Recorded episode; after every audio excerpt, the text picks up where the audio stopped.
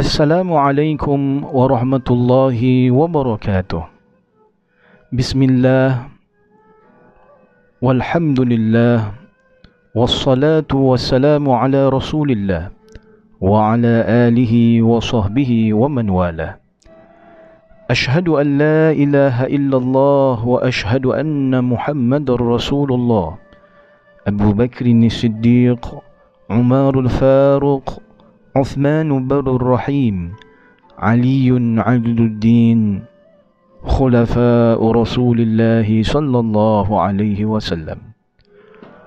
رب اشرح لي صدري ويسر لي أمري واحلل عقدة من لساني يفقه قولي. رب أعوذ بك من حمزات الشياطين وأعوذ بك رب أن يحضرون. ولا حول ولا قوة إلا بالله العلي العظيم لا إله إلا أنت سبحانك إني كنت من الظالمين أما بعد Jemaah yang kami kasihi yang dirahmati Allah Selamat bertemu kembali di dalam podcast minggu ini Mudah-mudahan para jemaah sekalian Di dalam keadaan sihat walafiat dan senantiasa diridai serta dicurahkan rahmat Allah Subhanahu wa taala. Di podcast kami yang lalu, saya telah menyebutkan tentang iman. Bagaimana pentingnya peranan dan perlu membina iman di dalam diri kita masing-masing setiap hari, setiap saat selama hidupnya kita di dunia ini. Jika tuan-tuan dan puan-puan ingat, ada seorang yang Nabi sallallahu alaihi wasallam memuji tahap keimanannya dengan memberikan gambaran kepada kita jika ditimbang semua iman manusia di dunia ini pastilah timbangan iman orang itu melebihinya. Siapakah orang yang dimaksudkan oleh baginda Nabi sallallahu alaihi wasallam? Tidak syak lagi bahawa orang itu ialah Sayyidina Abu Bakar As-Siddiq radhiyallahu taala anhu wa arda. Manusia yang paling tinggi martabatnya selepas para nabi-nabi dan rasul-rasul. Jemaah yang kami kasihi, inilah tajuk podcast podcast kita pada minggu ini.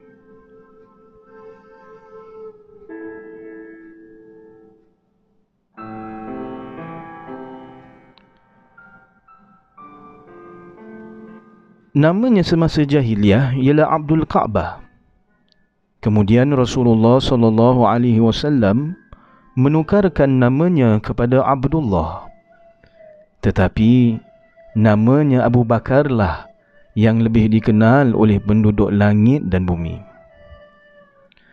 Sayyidina Abu Bakar ialah orang yang mula-mula sekali beriman dan membenarkan Nabi Yuna Muhammad sallallahu alaihi wa alihi wa ashabihi wasallam daripada kalangan lelaki yang bukan ahli keluarga baginda.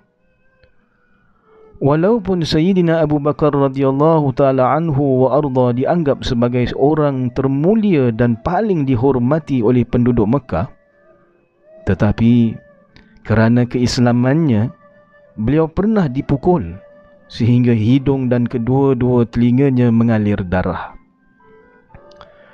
pada suatu hari Sayyidina Abu Bakar radhiyallahu taala anhu telah diberi keizinan dari Rasulullah untuk pergi bersama-sama baginda ke Baitullah Al-Haram untuk beliau berucap buat pertama kalinya menyampaikan ajaran Islam kepada penduduk Mekah. Baru sahaja Sayyidina Abu Bakar memulakan ucapannya, orang-orang Quraisy yang kufur yang menentang dakwah Nabi sallallahu alaihi wasallam menyerang Sayyidina Abu Bakar di segenap penjuru. Dia telah ditendang, dipijak dan dipukul dengan secara kasar serta separuh mati sehingga berada di dalam keadaan tidak sedarkan diri sehinggalah hampir larut malam. Sebaik sahaja Sayyidina Abu Bakar radhiyallahu taala anhu membuka kedua-dua belah matanya, dia bertanya, bagaimanakah keadaan Rasulullah? Bagaimanakah keadaan Rasulullah? Bagaimanakah keadaan Rasulullah? Demi Allah, aku tidak akan memakan sesuatu apapun sehinggalah aku telah menyejukkan mataku dengan memandang wajah baginda. Rasulullah sallallahu alaihi wasallam pernah bersabda kepada putri Sayyidina Abu Bakar As-Siddiq iaitu ibu kita Ummul Mukminin Aisyah radhiyallahu taala anha wa arda Abuki fil jannah wa rafiquhu Ibrahim alaihi salatu wassalam. Bapa kamu di dalam syurga dan temannya ialah Nabi Ibrahim alaihi salatu wassalam. Dia akan diseru dari segenap pintu syurga. Namun demikian jemaah yang kami kasihi, Walaupun Sayyidina Abu Bakar As-Siddiq radhiyallahu taala anhu dijanjikan syurga oleh Nabi kita. Tetapi iman dan perasaan takutnya kepada Allah tetap bertakhta di kalbunya. Ibadahnya tidak berkurangan tetapi sebaliknya bertambah. Pakaian, makanan dan minumannya juga terjaga daripada subhat apatah lagi yang haram.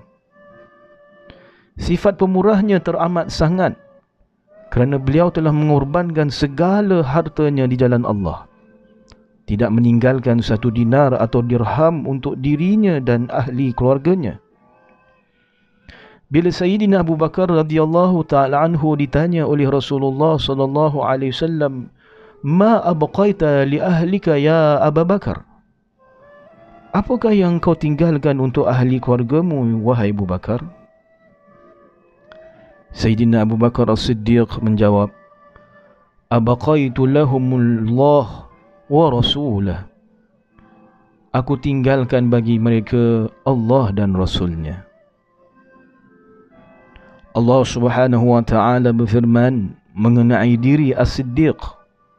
A'udzu billahi minasyaitonir rajim.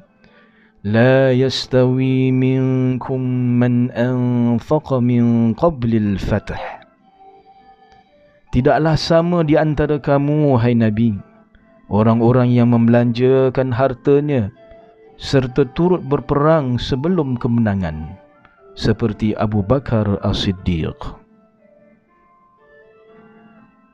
Dari itu, jemaah yang kami kasihi, marilah kita bersama-sama sekeluarga, mengenal lebih mendalam seorang sahabat Nabi yang mempunyai contoh terbaik buat diri kita dan ahli keluarga kita tentang ciri-ciri seorang yang beriman. Tak kenal, maka tak cinta.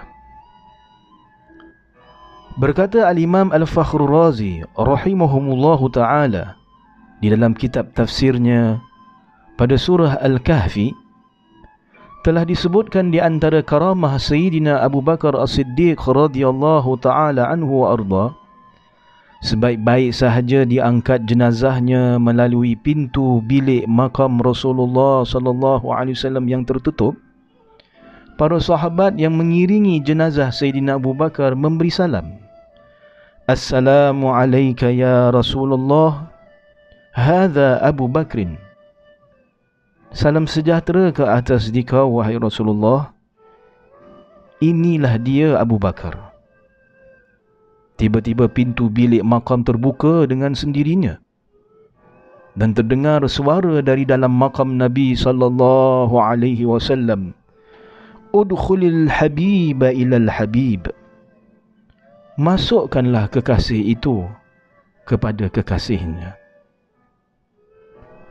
Ya Allah Wahai Tuhan semesta alam Wahai Tuhan yang memberi nikmat-nikmat kepada mereka yang engkau ya Allah kehendaki. Golongkanlah kami dan ahli keluarga kami semuanya. Bersama-sama Sayyidina Abu Bakar As-Siddiq radhiyallahu taala anhu wa arda di padang mahsyar nanti serta bersama-sama dengannya memasuki syurga engkau ya Allah. Sehingga kita bertemu lagi di dalam podcast yang lain. Senyum-senyumlah selalu dan jangan bermasam muka. Salam kasih dari saya. Wassallallahu ala sayyidina Muhammadin wa ala alihi wa sahbihi ajma'in. Walhamdulillahi rabbil alamin.